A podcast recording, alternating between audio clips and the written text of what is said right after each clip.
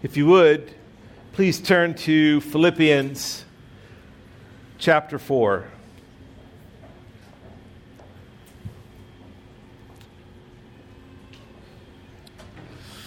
Philippians chapter 4.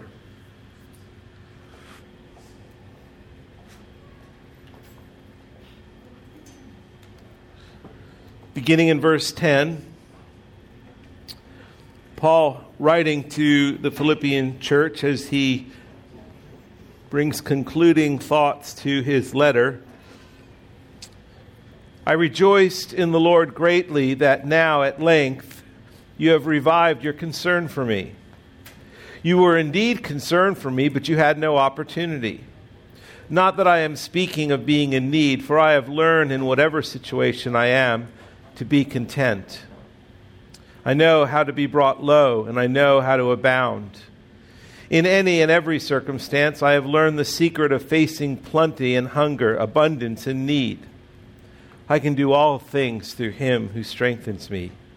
Yet it was kind of you to share my trouble. And you Philippians yourselves know that in the beginning of the gospel, when I left Macedonia, no church entered into partnership with me in giving and receiving except you only. Even in Thessalonica, you sent me help for my needs once and again. Not that I seek the gift, but I seek the fruit that increases to your credit. I have received full payment and more. I am well supplied, having received from Epaphroditus the gifts you sent a fragrant offering, a sacrifice acceptable and pleasing to God and my God will supply every need of yours according to his riches in glory in Christ Jesus. To our God and Father be glory forever and ever. Amen. Let's pray.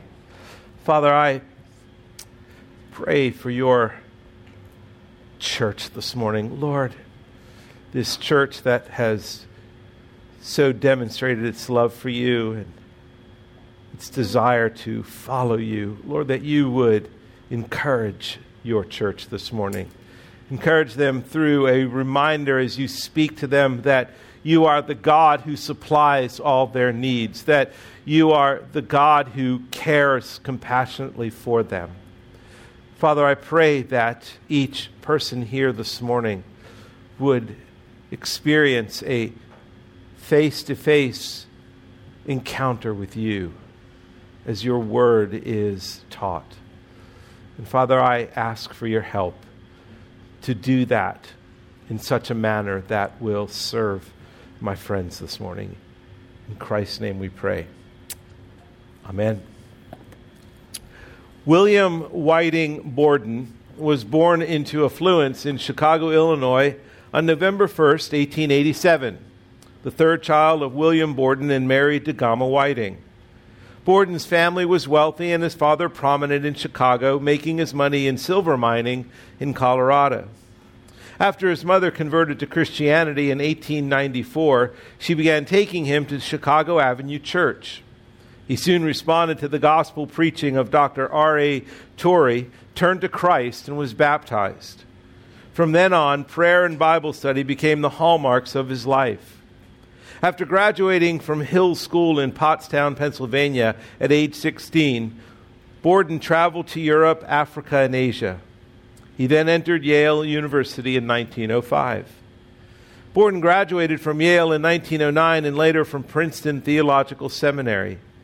He later decided to become a missionary to the Muslims of northern China, but died of cerebral meningitis in Egypt during his training at the age of 25. He is buried in a rundown, dusty American cemetery in Cairo. Borden bequeathed $1 million to the China Inland Mission, Hudson Taylor's mission, and other Christian ministries. The Borden Hospital in Lanzhou, China was named after him. After his death, Borden's Bible was found and given to his parents.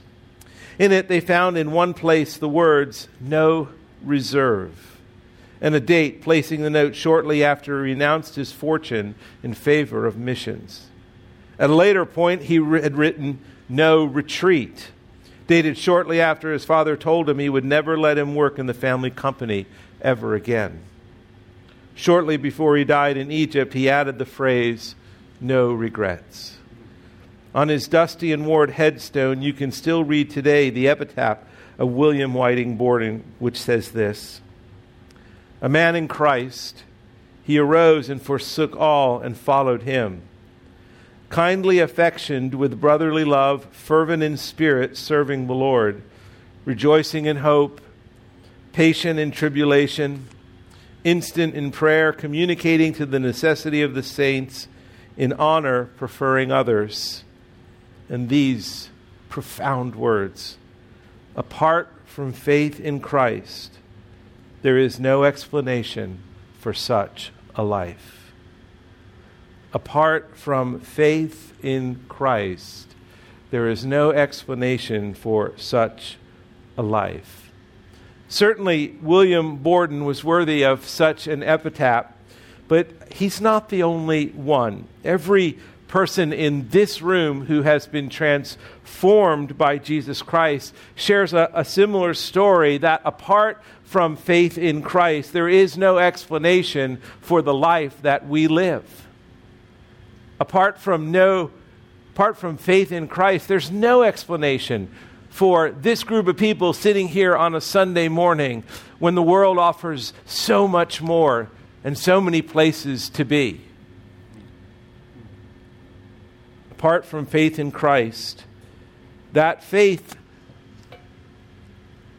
that leads us to a commitment and a life that honors God, a, a, faith that leads us to proclaim the goodness of God, a faith that leads us to commit a, to a life that rejects the world and obediently follows the truths of Scripture, to a faith that is committed a life that is committed to look out for the interest of others rather than our own self preservation, to a life that is committed by faith and a willingness to be reviled and persecuted and mocked and scorned for the sake of Christ's name.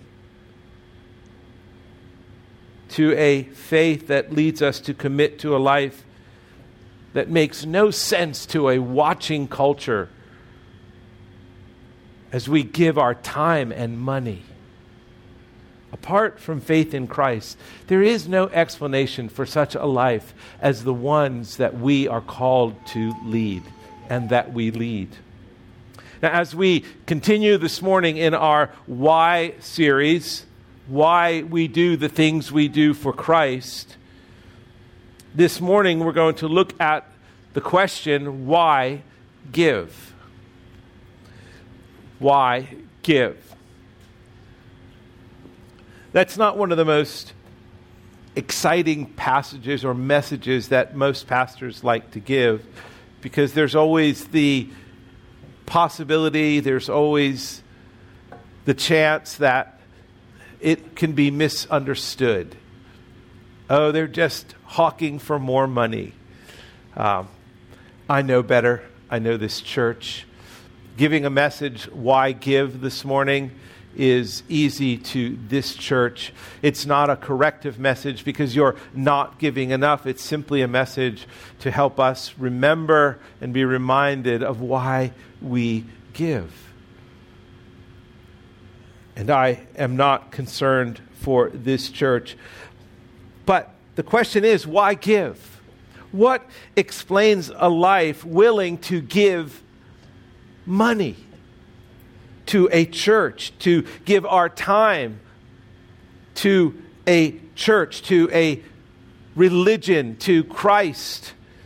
And I trust and I believe this passage in Philippians will answer this question. Now, the context is important. The Philippian church has a wonderful storied history. Acts 16 recounts Paul's Macedonian vision where Paul was heading in one direction and the Lord appeared to him in a vision and said, Go into Macedonia, where he does. And you see now he is in Philippi, and there is the conversion of Lydia. There is Paul and Silas in prison. There is the earthquake that frees Paul and Silas from prison. Then there is the Philippian jailer and his entire family coming to faith in Christ. That is just Acts 16 alone. It is a church, though, that has suffered much. It is a church that has been experiencing not only much persecution, but severe poverty as well. But it never wavered The Philippian church never wavered in its love for Paul and its desire to help Paul proclaim the gospel. And at the writing of Philippians in, in this section, Paul is in a Roman prison.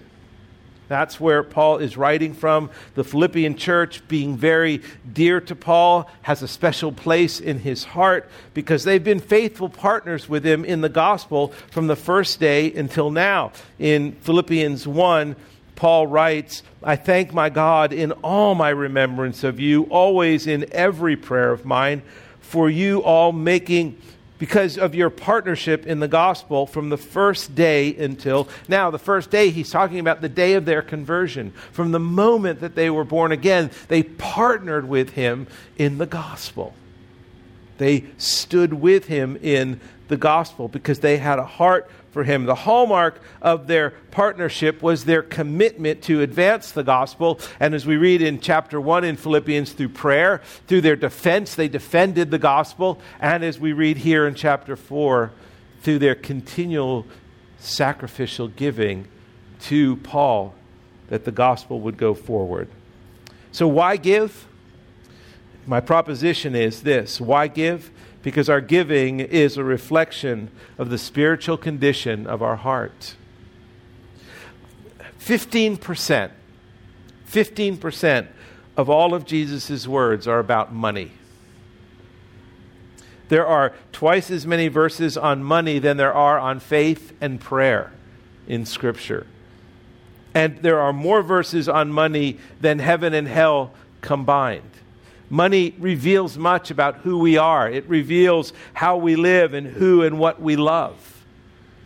Money is a significant indication of what is going on in our spiritual life. And Paul's letter to these dear brothers and sisters is an instructive reminder of what should be at the heart of our giving and what are the effects of our giving and God's response to our giving. And this passage helps explain why we give. And so, three points this morning, and they are the heart of giving, the rewards of our giving, and God's response to our giving. The first one, the heart of our giving. Look at verse 10 with me. Paul writes, I rejoiced in the Lord greatly that now at length you've revived your concern for me. You were indeed concerned for me, but you had no opportunity.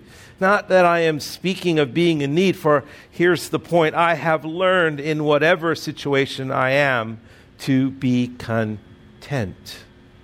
The heart of our giving is contentment. It is contentment. The Philippian church in verse 10 has supplied Paul's need for a long time. I rejoiced in the Lord greatly that at now at length you've revived. You've returned your concern for me. You were indeed concerned for me, but had no opportunity. There was a time where the Philippian church was unable to continue providing for Paul. Paul was in the the, in Macedonia, where you have Thessalonica, you have Corinth, and you have the, the church in Philippi. And the church in Corinth was, was actually told by Paul, You may not give me any money because of the immoral lifestyle that you've been living, and because they were accusing Paul of preaching the gospel for sordid gain. So Paul said, I don't want your money. And the church in Thessalonica was suffering so greatly under, under their impoverished and, per, and, and persecution that Paul just withheld receiving any money for them. And he even stopped receiving money from the church in Philippi simply because he didn't want the church in Thessalonica, which was a wonderful church, to be embarrassed.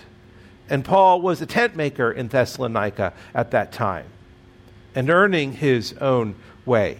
But now, as he is in prison, and if you know anything about time in a Roman prison, Roman prisoners, not like today in a prison where meals are provided, nothing is provided except basically a stone floor, a stone bed. And whatever supplies a Roman prisoner received were from those on the outside. And so when Paul speaks of reviving their concern, he's speaking of this church who knows he's in prison and they are saying, hey, we are here to care for you. And so that's why Epaphroditus is sent to Paul in prison and he is able to provide for Paul the gift that the Philippians sent. And if you remember, Epaphroditus was the one who started the Colossian church, and when he goes to Paul in this Roman prison, informs him of what is happening in the Colossian church, which we studied over the last number of months. And Paul then writes the letter to the Colossian church. All of this is happening at the same time. And in the midst of this, Philippi, the Philippian church, which itself is very much suffering. You remember the Philippian church from Second Corinthians in chapter 8 when Paul talks about generosity and giving. Verse 1, he says, We want you to know, brothers, about the grace of God that has been given among the churches of Macedonia. For in a severe test of affliction, their abundance of joy and their extreme poverty have overflowed in a wealth of generosity on their part.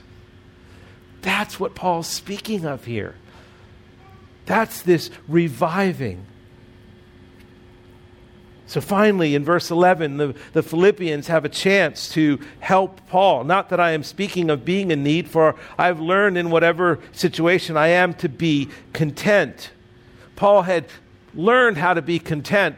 Paul had experienced poverty himself. Paul had experienced what it was like to, to know suffering. Now, understand, Paul, Paul had grown up as a Roman citizen. He'd grown up in the town, the city of Tarsus, which in those days, to be a, be a citizen of the city of Tarsus meant that you were well off that you were well provided for. And, and Paul being a, a Pharisee, Paul being a teacher of the law, Paul grew up in an affluent family. And so when Paul says here in verse, in verse 12, or actually verse 11, I, I, I have learned in whatever situation I am to be content. Paul, Paul has something to compare it to. Paul had learned to be content in his circumstances to the point that one of the things that he initially did with the Philippian offering when it was first offered to him is he sent it to Jerusalem. He sent it to Jerusalem because Jerusalem was suffering in greater poverty and greater persecution. The churches there were experiencing that. And so Paul takes what is given to him and sends it off to the Jerusalem church. About six months ago, I was talking to one man in this church who had a coworker that he was praying for, a coworker who was suffering. And he was just telling me, I, I just didn't have any money to give. I had some hospital bills that I had to pay. And so he just said, I just, I just prayed, Lord, just show me how I can give to this man. And a week later, a check for $600 shows up from an overpaid hospital bill. And so this man gives that money because he saw that as God's provision to serve somebody else. Now, I know how I would have thought at that moment. I would have thought 600, 300 to him and 300 to me. That's how I would have thought. And not this man. He just thought, no, God answered my prayer. And it was an expression of his contentment of where God had him financially at that time. He demonstrated the very thing that Paul demonstrated a heart of contentment. And so he was able to give this $600 to this gentleman, this coworker who was in need. God provided and he gave it all away, which was Paul's heart. It was remarkable what Paul was willing to do, and he's commending the Philippians for their remarkable sacrifice as well. In verse 14, he says, Yet it was kind of you to share my trouble.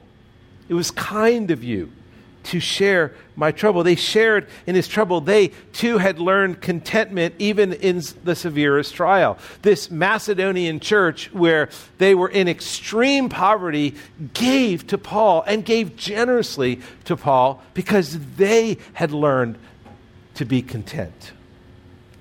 Verse 12, Paul, like I said, he knows suffering. In verse 13, he answers the reason why he is easily so content. Verse 12, he says, I know how to be brought low, I know how to abound. In every, in any and every circumstance, I have learned the secret of facing plenty and hunger, abundance and need. I have learned the secret. And in verse 13, he tells us what that is. I can do all things through him who strengthens me. It is Christ who himself shows himself strong when we are weak. It is Christ in us, the hope of glory. It is Christ who gives us strength when we feel we cannot go on. It is Christ who soothes our souls when we feel like there's nothing left in the tank. It is Christ we cling to. It is Christ who Paul looked to and said, It is through him who strengthens me. It is in Christ alone that I have learned the secret of being content. No circumstance in our lives should ever be greater than that truth. Listen, no circumstance could ever arise which was too much for Paul's God to handle. No circumstance. Paul learned contentment because he knew it was through Christ, his Savior. He rested and he was assured that in every circumstance, every circumstance that God had planned for him, Christ would be there. And strength would abound to him. Alex Motyer says this Paul is a man of unshakable contentment unshakable contentment. Because he, he knows he knows the secret. The circumstances can never touch him again. Circumstances aren't what determine the course of his life how he feels how he should live. Now those who don't learn this secret of christ in them will never learn to be content. The israelites in Exodus 17 7 complained about God, complained to God at the waters of Meribah because the waters had yet been, not yet been provided.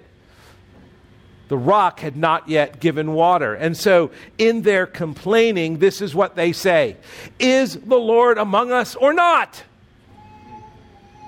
Where is he? Is he among us or not? They thought if God were really with us, this would not be happening. Oh, how often do we feel that and do not learn to be content in any and all circumstances, in plenty and in need, in abundance and in want? Do we cry out, Is the Lord in my life or not? If he was really with me, if he was really good, this would not be happening. That was the Israelites' struggle. And in Psalm 81 7, we find out that it was God who was testing them. It says that God tested the Israelites at the waters of Meribah rather than us testing God and His goodness, God was testing them. It's all in our perspective about who God is and how He provides for us. It's all in our perspective. There's a, there's a little old Christian lady living next door to an atheist. Every morning, the lady comes out onto her front porch and shouts, Praise the Lord. The atheist yells back, there is no God. She does this every morning with the same result. As time goes on, the lady runs into financial difficulties and has some trouble buying food. She goes out onto the porch and asks God for help with the gro- groceries and then says, Praise the Lord. The next morning, she goes out on the porch and there's groceries she's asked for. And of course, she says, Praise the Lord. The atheist jumps out from behind a bush and says, Ha! I bought those groceries. There is no God. The lady looks at him and smiles. She shouts, Praise the Lord. Not only did you provide for me, Lord, you made Satan pay for the groceries.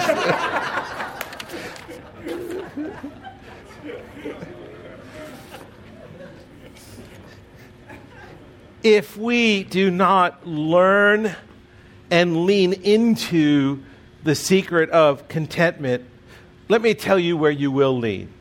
You'll lean towards covetousness. The opposite of contentment is covetousness. If I'm not content in the circumstances I'm in, whether it's financial or the circumstances of life, I'm going to covet something that God has decided at this time not to provide. I'm going to demand from God what He has not offered. And we will grow in our hearts coveted, coveting things that God has yet to say it's time. And most often it is money and material things that we can covet.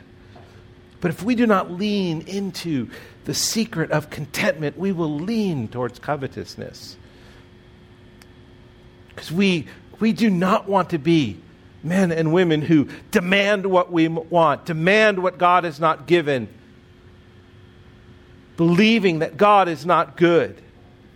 Because then we will just become even more self absorbed and we will withhold from others. Listen, the heart of our giving is a heart of contentment in Christ that He has given us all that we need. All that we need. Not all that we want, all that we need. And we are not the arbiters ultimately of what we need. God is. God is. God is the one who determines what we need. So, the first point is the heart of content, the heart of giving is being content. Secondly, the rewards of our giving. Paul recounts all the blessings that resulted in the Philippians' generosity. Look at verse 14. Yet it was kind of you to share my trouble. And you, Philippians, yourselves know that in the beginning of the gospel, when I left Macedonia, no church entered into partnership with me in giving and receiving, except you only. Even in Thessalonica, you sent me help for my needs once and again. Not that I seek the gift, but I seek the fruit that increases to your credit. I've received full payment and more. I am well supplied, having received from Epaphroditus the gift you sent, a fragrant offering a sacrifice acceptable and pleasing to God. Listen, the first, the first reward, the effect of their giving was this they shared in Paul's trouble. Verse 14, yet it was kind of you to share my trouble. They, they shared in Paul's trouble, they, they helped bear Paul's burden. They, they carried Paul with them in prayer and in financial support in practical means. They, they share. That was the wonderful effect of their giving. That's the effect of our giving, why we give, that we can bear the burdens of those in our own church and those outside our church. It's why we have a benevolence fund. It's why we have an adoption fund. It's why we support ministries not only around the world but in our own, in our own community. It's, it's our opportunity to share in the troubles with others. Secondly, we're able to partner in sharing the gospel. Look at verse 15. And you, Philippians, yourselves know that in the beginning of the gospel, meaning that the moment you were converted, the moment that verse, remember chapter, chapter 1, their partnership in the gospel from the first day until now. And you, you, you, Philippians yourselves know that in the beginning of the gospel, when I left Macedonia, no church entered into partnership with me in giving and receiving except you only. They're, they partnered in sharing the gospel. They, their partnership was more than giving money. This word partnership is in the Greek is the same exact word that we get the word fellowship for, koinonia. When Paul speaks of partnership here, koinonia, he's speaking of your giving created fellowship among us. Fellowship, our, our longing to share our life in Christ together. You shared your life in Christ with me through your giving. You partnered with me. These men and women long to share their life in Christ with Paul. They long to partner, to fellowship, to have koinonia with Paul. And so they give, they express their fellowship by giving to him even in the midst of their extreme poverty. These folks, their lives had been changed.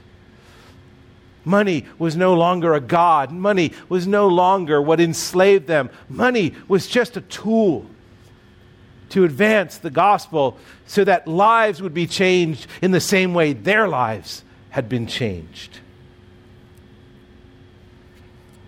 Verse 17, they were rewarded I love what Paul says here. He says in verse 17, Not that I seek the gift, your gift, Philippians. Thank you for sending this money. I'm not seeking this from you. I, am grateful for it. I'm receiving it. I'm not seeking it from you. But here's what I am seeking I seek the fruit that increases to your credit. That's, that's what I seek. In fact, here's, here's what Paul means by that. And I wouldn't be surprised if he didn't have these words in mind. Do not lay up for yourselves treasures on earth where moth and rust destroy and where thieves break in and steal, but lay up for yourselves treasures in heaven where neither moth nor rust destroys and where thieves do not break in and steal. For where your treasure is, there your heart will be also. They were laying up treasures for themselves in heaven. They were being rewarded, Paul says. God is crediting this to your account. You are laying up treasures in heaven. Not that I seek the gift, I seek the treasure that increases to your account in heaven. That is a wonderful reward for giving. The effect of their giving is a heavenly reward. And as much as they wanted to help him, Paul desired to serve them. This is Paul's remarkable way of saying, Thank you for the gift. God is going to bless you. And then, oh, I, Paul goes on to encourage them about why give and what it means. Look at verse 18. I've received full payment and more. Look, your gift has been so generous. Your giving has been so abundant, and especially in your extreme poverty. I have received full payment and more. I am well supplied, having received from Epaphroditus the gifts you sent. And then he describes these gifts. Listen, brothers and sisters, these gifts, the, the gifts that you are giving to me, Paul says, and let me say this the gifts that you give on Sunday morning are described the same way. And not just Sunday morning, the gift you give of your life, of your time, of your service, of your energy, the sacrifices you make to care for one another in this church. Paul describes it this way a fragrant offering, a sacrifice acceptable and pleasing to God.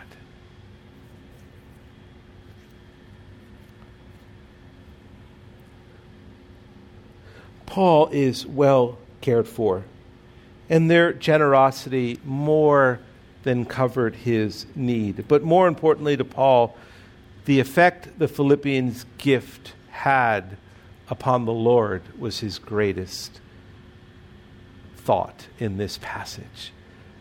Brothers and sisters, he says to them, What you have given is a fragrant offering pleasing to God. Ralph Martin says it this way he says the language used to describe their gift as a fragrant offering is taken from the old testament and is a reminder to us that all sincere christian service which entails sacrificial and self-denying costs not only promotes the cause of christ and strengthens the hand of god's servant but it is an act of worship in which god takes pleasure everything that you give of your time, your energy, but your money, it is, it is an act of worship in which God takes pleasure.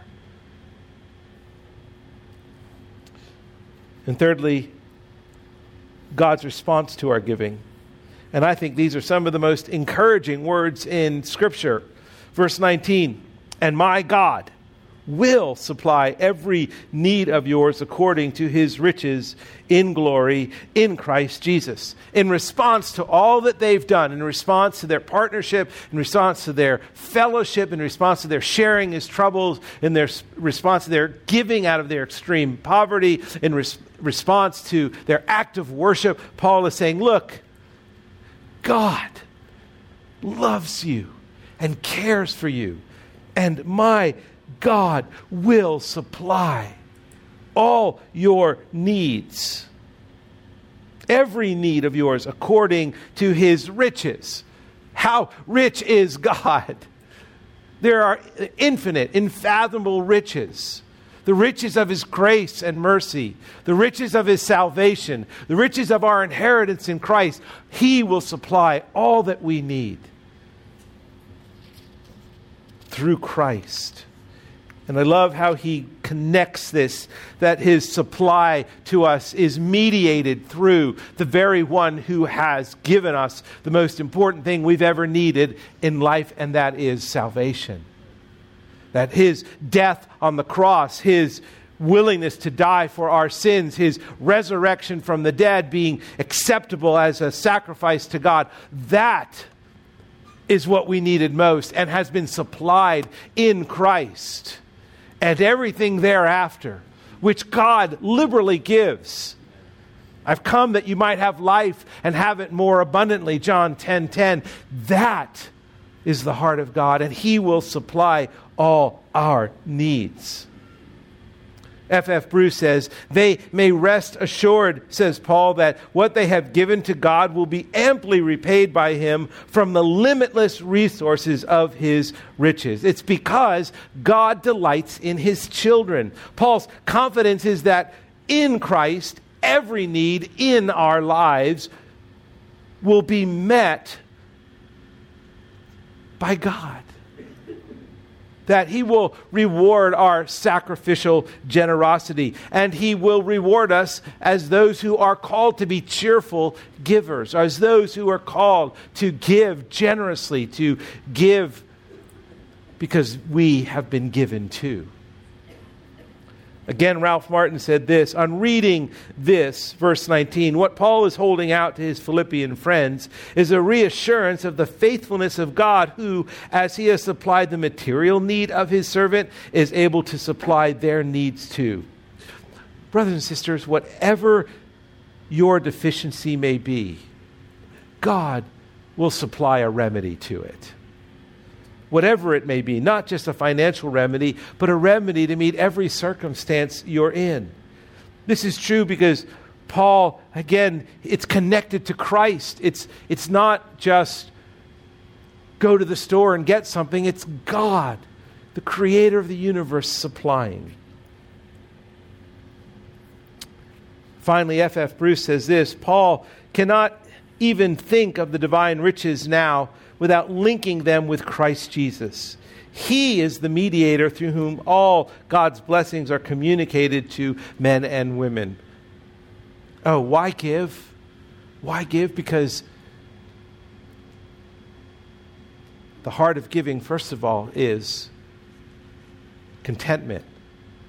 There's rewards and effects to our giving. And because God likes to respond to our giving. So, application why give? Well, on the practical side, it's, it keeps us moving forward as a local church body. But more importantly, and this is actually more important, we give because it's an expression of our contentment and trust in God. That's why we give even in our need. We are expressing our contentment and our trust in God. So, well, we also give because it's a pathway to joy. Again, 2 Corinthians 8, Paul writes, For in a severe test of affliction, their abundance of joy and their extreme poverty have overflowed in a wealth of generosity. It's a pathway to joy.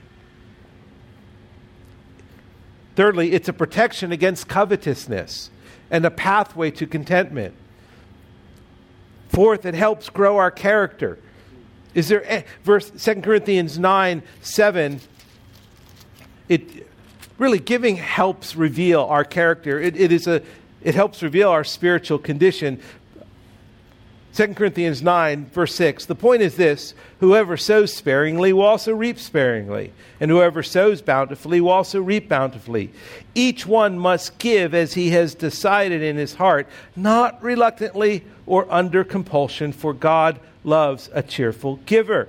And God is able to make all grace abound to you, so that having all sufficiency in all things at all times, you may abound in every good work. It grows our character. Listen, in Exodus, when they were building the temple, the people, the Israelites, had to be restrained from giving. Restrained. It had enough. Stop giving. Now, you haven't heard that from me. I'll let you know when. Why give? It's a demonstration of true practical Christian fellowship. Paul has said it here partnership, koinonia, fellowship. Why give? It advances the gospel. Why give? It pleases God. It pleases God. Now, the end of this is really the highlight of the verse. The very last verse in this section is the highlight of the verse because through all of this, through Paul's exaltation of God through Paul's excitement about the Philippians giving and, and his, his honoring them for their giving and him seeing how God has supplied his need and their need. At the end of this, all Paul wants to do is what is called doxology. He wants to praise God. Because at the, at the heart of all of this, at the heart of our ability to give is God. At the heart of our receiving is God. At the heart of our, our being supplied is God. Everything is centered around the Lord. And Paul ends with this doxology in verse 20 To our God and Father be glory forever and ever. Amen. Why give? Verse 20 that God would be glorified forever and ever. Amen. Let's pray. Father, thank you for the joy of giving, for the privilege of being able to give because you've transformed us. You have changed us. We're no longer miserly. We're no longer greedy. We're no longer coveting because you have freed us from the slavery of those sins.